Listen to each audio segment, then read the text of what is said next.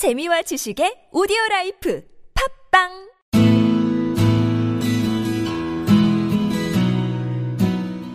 당신의 꿈을 깨우는 팟캐스트 꿈깨스트 시즌 2가 지금 시작합니다. 네, 화요일입니다.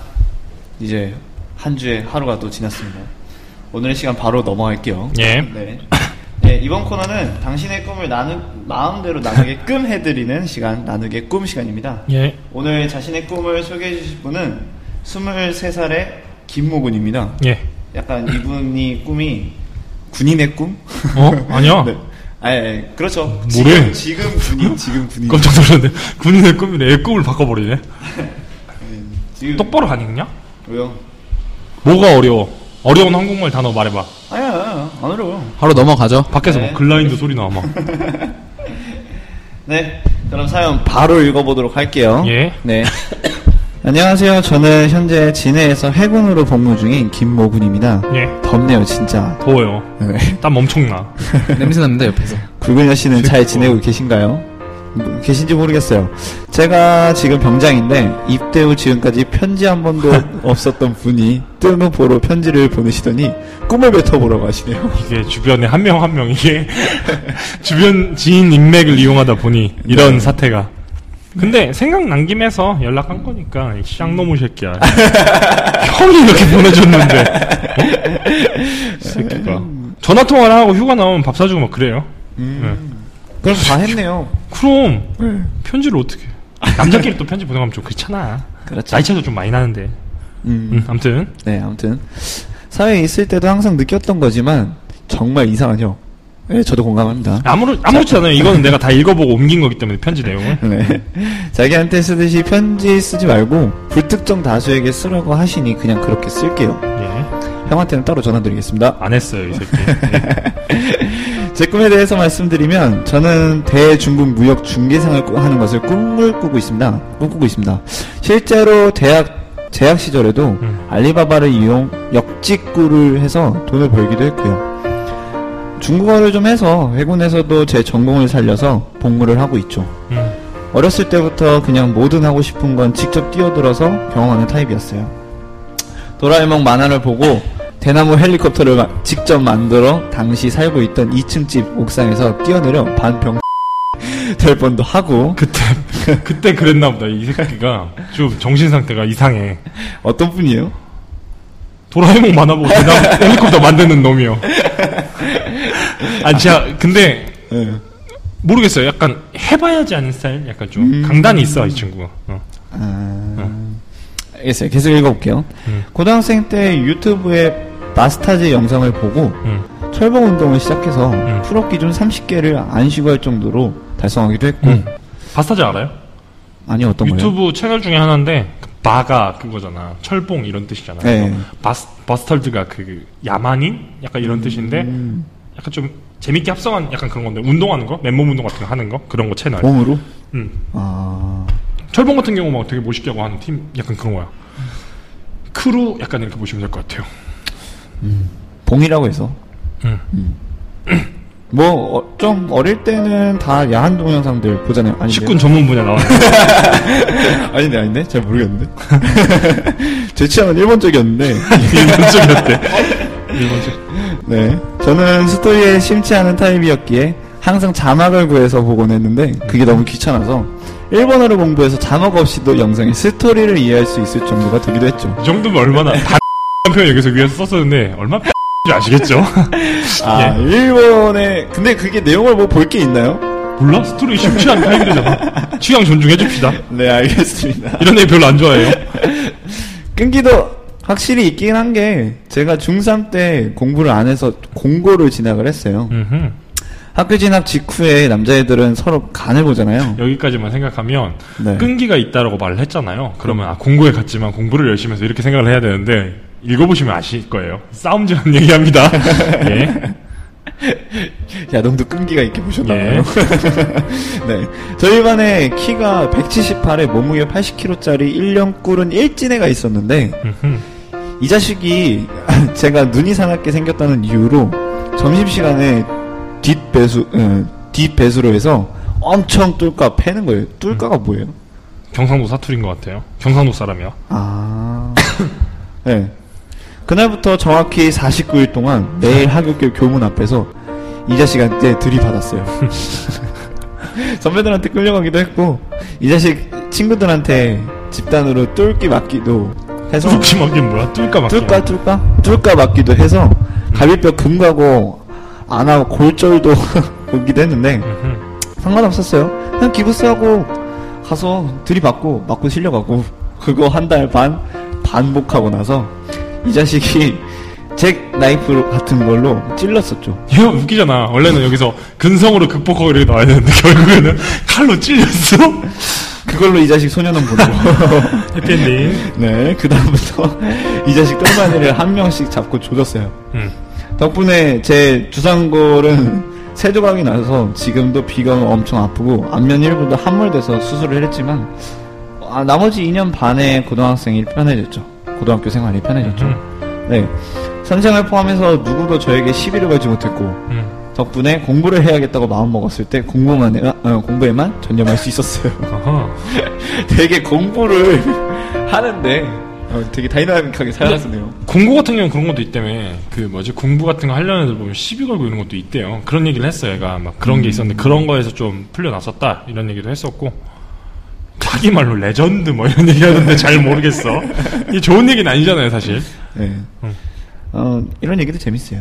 대학에 진학을 해서 어, 구근여 형과 아, 형 동생과 같은 과를 다니게 됐고 이 친구와 엄청 친하게 됐어요. 미안한데 말이다. 내 동생은 그렇게 생각 안 하더라. 미안해. 도대체 모르겠는데 그렇게 친하게 생각 안 하던데. 어, 아무튼 그런 걸로. 네. 그래서 구근여 형과 형을 만나게 됐고 이 형의 첫 만남에서 워낙 꼰대같이 굴어서 엄청 들이대었죠. 아니었는데. 음, 엄청 대들었죠. 네. 그러다 술자리에서 실수로 욕을 한 번 했는데 그날 정말 뒤지게 맞았죠. 진짜 뒤지게 팼어요. 정말 그때 나도 혈기 왕성할 때라 왕창 팼어요. 네, 굴근현 씨 이쯤에서 다시 상기시켜드리지만 유도하셨잖아요. 네, 선수생활 네. 했어요. 주짓수도 지금 하시고. 지금은 안 합니다. 회사 다니느라 못하지만 네. 이런 친구들은 한 트럭 정도 갔다 오고 49일 정도 받아주면 좋은 샌드베르고 사용할 수 있죠. 정말로 그래요. 나야 좋지 뭐 운동할 수 있고. 지금 샌드백 그런 거 있잖아. 사실 여우가 늑대한테는 개길 수도 있다고 봐요. 호랭이 앞에서는 안 되거든. 자기도 안 거야. 그 다음 날부터 갑자기 태도가 변하더라고. 미안하다고 말을 했었는데, 예, 아무튼 네. 예, 철막혀 있던 제 주상볼 뽀다지는 줄 알았어요. 음. 아무튼 그렇게 이 형이랑도 친해졌고 친해지셨나 봐요. 예. 네. 형이 운영하던 지방 국립대 창업 동아리와 연계된 저희 학교 창업 동아리에 들어가면서 제 인생이 확 바뀌게 됐어요. 봐봐. 사람의 인생을 바꿀 정도로 이렇게 영향력이 큰 사람이라니까 미치겠어 바로 읽어줘요. 정말로. 바로 아, 뭔가 제 거를 해보고 싶다는 생각을 예. 하게 된 거죠. 음흠. 어, 우연히 중국 유학생 여자애를 사귀게 되었는데 한국 화장품을 음, 음, 중국에 팔면 엄청 돈을 벌 수 있다고 해서 음. 그걸 무작정 시작했고 여친에게 공짜로 중국어 과외를 받으며 둘이 같이 알리바바의 요새 요새 말로 역직구를 해서 한 달에 거의 천 넘게 벌었던 것 같아요. 이때 사실 역직구란 말이 유행하진 않았을 시기에 이 친구가 먼저 시작을 했어요. 음, 네. 그래서 뭐 지금도 부업으로 중국어 좀 잘하시는 분들은 하신다는데 화장품 있잖아요. 네. 근데 그런 거 역직구에서 팔면 꽤나 쏠쏠하게 번다고 하더라고요. 알리바바에. 음. 예. 네, 넘어갈게요. 그러다가 대형 업체들이 역직구에 뛰어들고 여자친구와 이별하면서 그만두고 군대 왔죠. 음. 파란만장한 1년간 벌어놓은 돈은 대충 5천 정도 되는데 웃기지 마라. 이, 이 친구가 거의 8천 9천을 모았어. 네. 남은 4천을 어떻게 썼어요? 엄청 과소비 하더라고. 네. 아, 뭘 샀는지 되게 궁금하네요. 아, 아무튼 전역하면 그걸 가지고 무작정 중국으로 갈 생각이에요. 천 가지고요. 5천, 5천. 5천이요? 네. 그걸 생각 하고 지난 1년 6개월간 중국어를 열심히 공부해 음. HSK 5급을 취득했죠. 그 중국어 자격 시험 중에 하나인데 일반적으로 자격 시험이라고 하면 1급으로 갈수록 높잖아요. 근데 중 HSK 같은 경우는 그 숫자가 늘어나면 좋은 거고 6급이 최고일 거예요, 아마. 제가 알기로는. 국 7급. 아, 7급? 7급인가요? 7급? 음. 음, 아무튼. 아무튼 네. 그래? 취득했죠. 그럼 네. 해보자. 그리고 전역하면 6급을 딸 거예요. 네. 예. 무튼 저는 확고해요. 아, 예. 아, 예. 버- 잠깐 아, 정정해드리면 6급이 최고네요. 음, 김 PD 내가 누누이 말하지만 아는 척 하지 마세요. 아까 우리 검색해봤잖아. 이거 읽으면서. 막 9급도 나오는데 9급은 좀 다른가 봐요. 신, S, 신 HSK 아니야?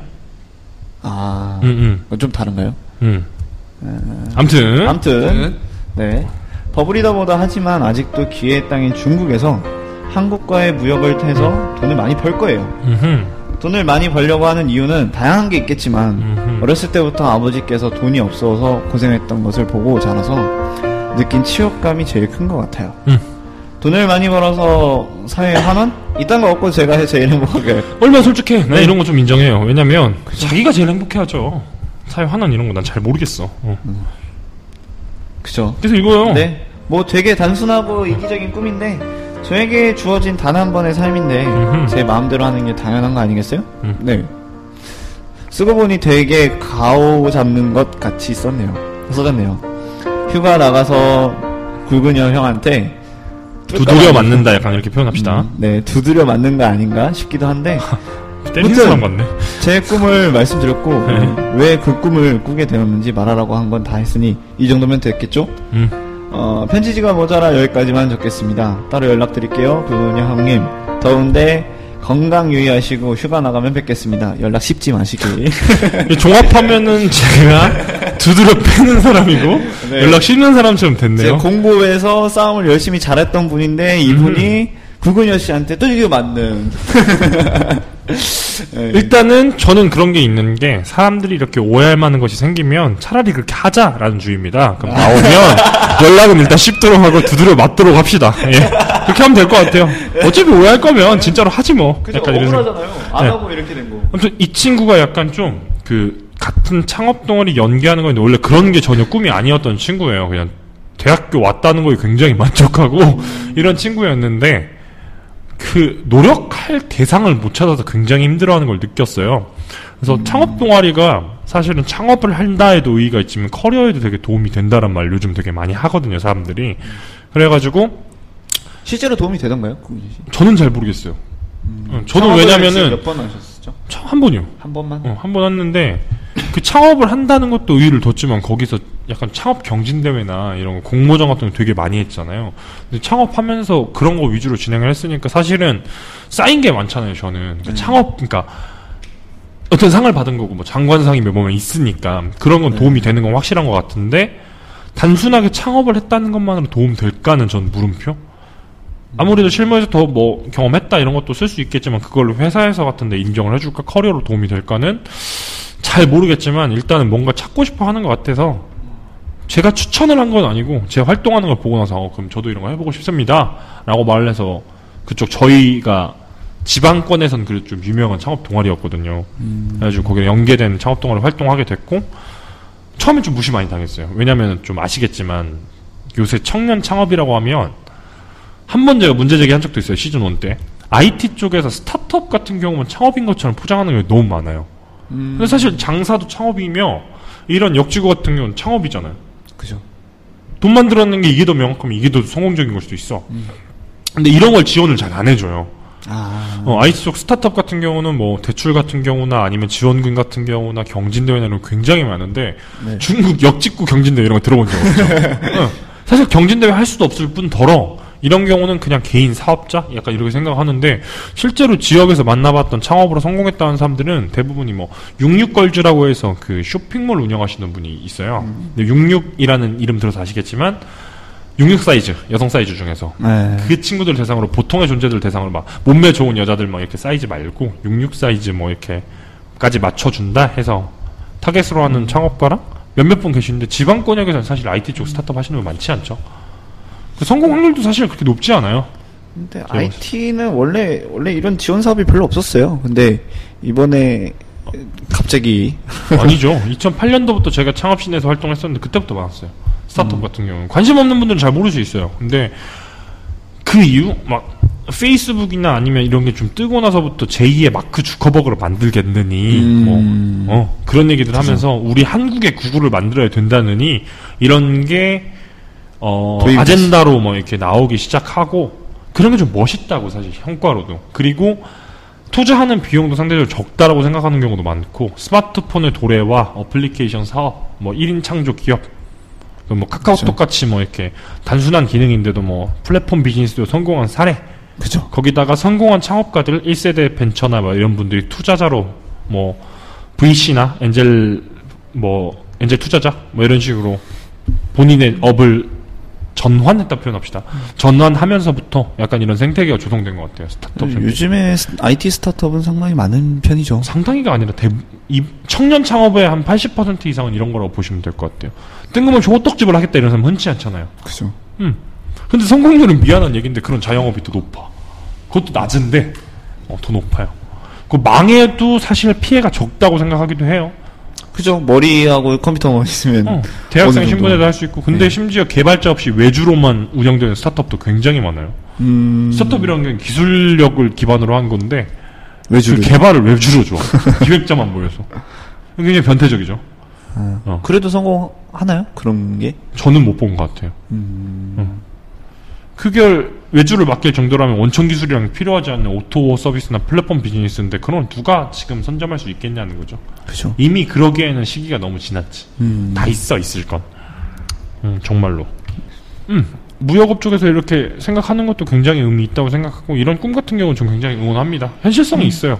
진짜. 현실적인 것 같아요. 음. 뭐, 역직구도 원래 뜨기 전에도 먼저 시작을 하셨던 그쵸. 케이스고. 예. 근데 이 친구가 생각하는 건 조금 더 다른 파트긴 해요. 사실 역직구 같은 경우도 좀 대형 자본들이 많이 들어오긴 한 것 같아요. 음. 그래서 그런 쪽 말고 다른 쪽으로 생각하고 있다는데 예, 저는 대충 그 내용을 들어서 알고 있는데 현실성이 좀 있는 것 같긴 해요. 큰 돈을 벌려고 생각은 하는 것 같지 않고 첫 단계에서는 음. 그렇습니다. 아무튼 아무튼 오늘은 그냥 요 정도까지만 할까요? 예, 네. 꿈 응원하겠습니다. 네, 꿈 응원하시고, 네, 연락. 씹으시고, 그 다음에 엄청나게 만드시는 걸로. 자 마무리합시다. 네, 마무리하겠습니다. 마무리 멘트 하겠습니다. 하나, 둘, 셋. 여러분, 여러분, 꿈 깨세요.